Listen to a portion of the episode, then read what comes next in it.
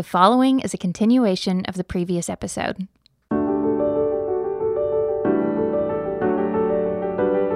Welcome to the Yellow Balloons Podcast, a collection of teachings to help you navigate the transformational possibilities of a God centered perspective. We pray these insights from Scripture will inspire and encourage you. In this final episode, we revisit the most famous of the Hebrews passages, the Hall of Faith. There is a great cloud of witnesses, along with Jesus, watching us, cheering us on, hoping for our wise choices to add value to the kingdom of God. We can achieve this by allowing brotherly love to continue. We are also called to get our team together and go outside the gate, extending brotherly love to the very ends of the earth. Although we live in this city, there is a better one, and we get the opportunity to join the cloud of witnesses proclaiming the truth of a better way to the world around us. If, if you came and said, said well, David and I are going to run a race, that actually would draw a crowd, probably. and uh, we're going to run a race, and everybody came, and uh, let's say uh, Robert over here says, Go! And, and David and I start going, I'm running, I'm running, I'm going, I'm going, I'm faster than you are, I'm really going. Me, I'm, I'm ahead, I'm ahead, I finished. What would everybody think? You talked a good race, right? What do you do when you run a race? You got to put your body into it, right? It's something you actually do, not just something you talk about. So, what we're talking here is living life. You, you, get the point? We're living here. We're not just talking, we're living. Abel did something. And because of what he did, we're reading about it. We're, it's still speaking. Jesus did something. He came, he actually, you know, he could have just told us in the Bible, I'd be willing to come and, and do this for you if I thought it'd do any good. You know, he, he could have just told us. But he actually came, got in a human body, lived a life, and died. He did it. He actually, he actually did it with his own flesh and blood. So, verse 10 We have an altar from which those who serve the tabernacle have no right to eat, for the bodies of those animals whose blood is brought into the sanctuary by the high priest are burned outside the camp. So, you got the camp of the Israelites, and they're actually going outside the camp to do this burning, to do this sacrifice. We've talked about all these sacrifices, and all these sacrifices are ex- examples to us to learn from. And here's another one we haven't talked about the red heifer sacrifice. It's like he wants to make sure he's taken every, the Abel sacrifice, all the Levitical sacrifice, he doesn't want to miss one. And this sacrifice is outside the camp. Therefore, Jesus also, that he may sanctify the people with his own blood, suffered outside the camp. Where did Jesus die? Outside of Jerusalem. Golgotha was a stone quarry. It was just outside the gate of the city. He suffered outside the gate. So, what Paul is doing here is telling us Jesus is the red heifer sacrifice is a picture of Jesus. And the reason you go outside the camp is because you're considered defiled. So, verse 13. So, what, what's the point? Therefore, let us go forth to him outside the camp, bearing his reproach. Bearing his reproach. Let's go back to 12, uh, 12 2. Looking unto Jesus, the author and finisher of our faith, who for the joy set before him endured the cross, despising the shame. I did a whole podcast on this you could go listen to, but the despising the shame is about paying attention to what men think as opposed to paying attention to what God thinks. And men will use rejection and criticism and abuse to get you to do what they want you to do. And they did that to Jesus. They threatened him, they ridiculed him, they mocked him, and it hurt. He, he cried. He, he, asked for, he asked for another way out. But compared to the joy set before him, he said, What I'm going to do is going to be based on the greater thing, not this immediate pain I'm feeling from people. I'm not going to give that much weight compared to doing what my father asked me to do. That's the example. And because of that, he sat down at the right hand of the Father. So 13 verse 13 13 13. Therefore, let us go forth to him outside the camp, bearing his reproach. See, we've got this hall of faith, these witnesses culminating with Jesus.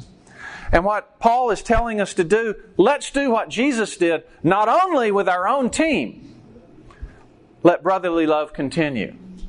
Entertain strangers, they might be angels. Remember those on your team who are suffering and, and, like you were chained with them. Have a great marriage. Have this inner heart of contentment and thankfulness. Remember those who, who rule over you. Don't listen to lies. Follow people who teach the truth. Well, that's our own team. But there's something else we need to do too. We need to be out there in the world, outside the camp. And when we go outside the camp, what should we expect? Shame. Shame. Reproach. The world doesn't like Jesus. The world doesn't like what Jesus has to say. The world doesn't like the way Jesus wants us to live. So it's step one is let's get our team together, and step two is let's go outside the gate. What do we do outside the gate? Sacrifice. He wants us to live a sacrifice just like Abel did. He wants us to be a witness, not just by what we talk, what we do. So why? Why do we go outside the camp? Because this is not really our city. We're not clinging to this city. We live in this city, but we're looking for a better one. We got a better king, the Son, with a better administration and a better world. He's inviting us to be part of this administration. And this is the first step in doing so. Since we're receiving a kingdom, let's serve God with reverence and godly fear. So the first step is let us continually offer the sacrifice of praise to God, the fruit of our lips, giving thanks to His name. This is similar to be thankful with what you have, isn't it? Back on uh, 13, uh, 5. Let your conduct be without covetousness, be content with what you have. The Lord's my helper, I won't fear what, man, what can man do to me. So if we're out in the world and we're bearing reproach, what are we supposed to say about that reproach? Thank you. Thank you for that reproach. I appreciate that reproach. This is something that God's given to me. Why? Why are we supposed to be thankful for this reproach? We get to be a witness. This is our chance. This is our opportunity. This is our road to greatness. This is how we receive the kingdom. This is how we participate in Jesus' life. We get to be a witness. We get to be a mart- martyreo. And this, this we get to please God. A sacrifice of praise, the fruit of our lips, giving thanks to His name. But do not forget to do good and share. So, one thing is when we bear His reproach, we're thankful for it. That is, in and of itself, a fantastic witness. The other thing is do good and share. Does the world like it when you do good? A lot of Christianity grew about because of hospitals, schools, all the good things that were done. And uh, uh, a lot of that, though, got attacked. That, that's a threat to the powers that be. So, yeah, people look at it and they say, hey, that's awesome, but the world system's always going to oppose it. Do not forget to do good and to share, for which such sacrifices God is well pleased. So here we are, we're able. And what does God want from us? Does He want an animal sacrifice? We're in a different era, right? What does He want from us? What's He want? He wants three sacrifices outside the gate. When we walk outside this church door, what's He want? Actions. What actions? Do good. Right? He wants us to do good. That's verse 16. Do good. Number two, He wants us to share. Now, what, what could you share? What are some things you could share? Is that a that's a pretty broad thing. What what all things can you share outside the gate? The good news. You can share the good news. Your possessions. Your possessions.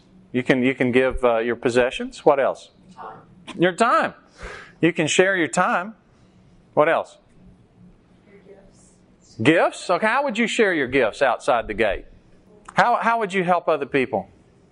How do you help other people? You're all doing it right now. We never think about this in Christianity for some reason, some twisted reason. Working! Yeah, most of you guys spend most of your time working, don't you? When you work, are you helping anybody? Yeah, you spend all your time working helping somebody, right? You can't make a profit if you're not helping somebody, unless some of you are in like armed robbery gang or something. I don't know about it. Hopefully not. So yeah, well, you you you are help. You're helping, and when you do that constructively, you're being a witness. This Christianity thing starts at the gate of the church. It doesn't stop there. It starts there. Uh, the whole point is to be a witness outside the gate. Do good. Share. Have a sacrifice of praise. You know, having, having an employee that has a, a chipper attitude is a wonderful thing. And uh, not all that common out in the world. And it's, it's an amazing testimony when you work hard and have a positive attitude and are willing to share and help and don't care who gets credit and will help other people that aren't going to show up on your bonus report. Uh, I just got a call from my son this week, and his drummer is uh, is a uh, guy who works in IT in some school district. And he said that working in a school district, he doesn't get a whole lot of uh, uh, mentoring about like hard work. And he said that this guy like works 10 hours a day and does a lot of other people's jobs. And my son is not doesn't have a giving bent, let's just say it that way. And he asked this guy, "Why in the world are you putting up with that?" And he said, the young man said, uh, all these people in the school district need help, and nobody will help them but me. And I, want to see them have a functional computer system. Now, so he called me to tell me about the witness of this guy. My son did, called me and said, You won't believe this. You see, because of the way he did his job. And that's what we're being asked to do here. This is greatness.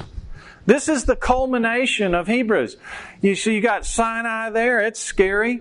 You've got Mount Zion, it's scary. So be heavenly focused and be focused on hearing, well done, good and faithful servant. And the way you do that is start with a heart of thanks and of being content with what you have, and take that heart into your team and have brotherly love and care about the ones who are out of sync and out of sorts and share your space and share your things.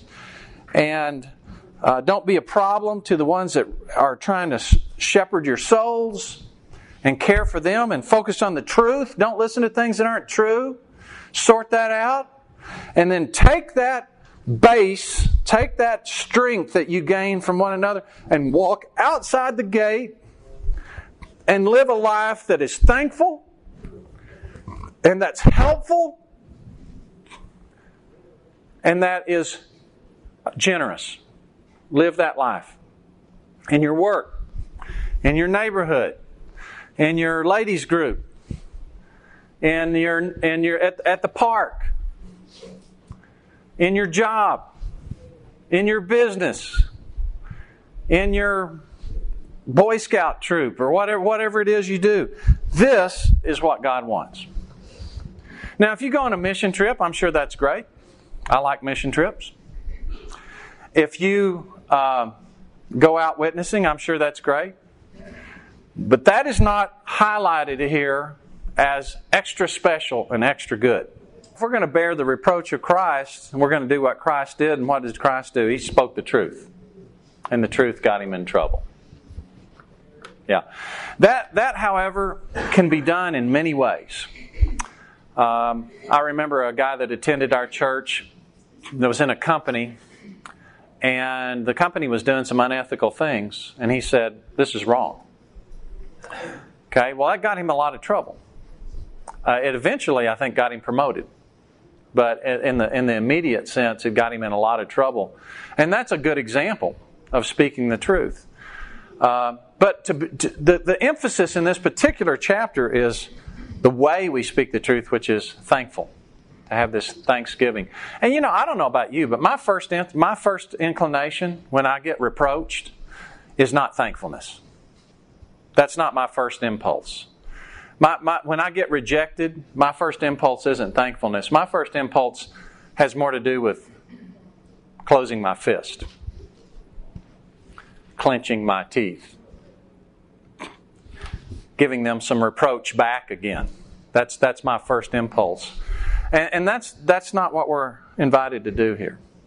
Just to close here, let me go back to chapter 11.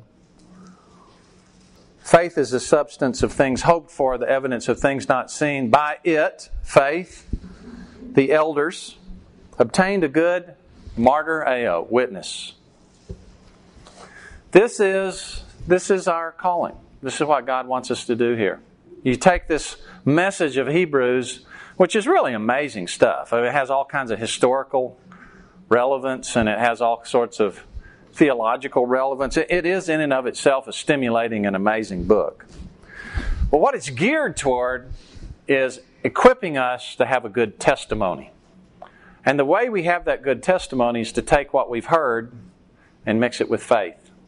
And when we take what we hear and we mix it with faith, we do things. We live things. That, that's the point. The way, we, the way we walk, the way we speak, the way we interact. It's all included. Verse 5 By faith, Enoch was taken away, so he did not see death. So here's a martyr martyreo that did not see death and was not found because God had taken him, for before he was taken, he had this martyreo. He pleased God. So it's not so much whether we live or die at the end of this witness. It is, what does God think? Who do we want to please? What can man do to me? Do we want to please man? Do we want to please God? That's where the rubber meets the road. Let me uh, close this in prayer. God, thanks for this challenging and stimulating word that you want us to be your face to the world, your witnesses.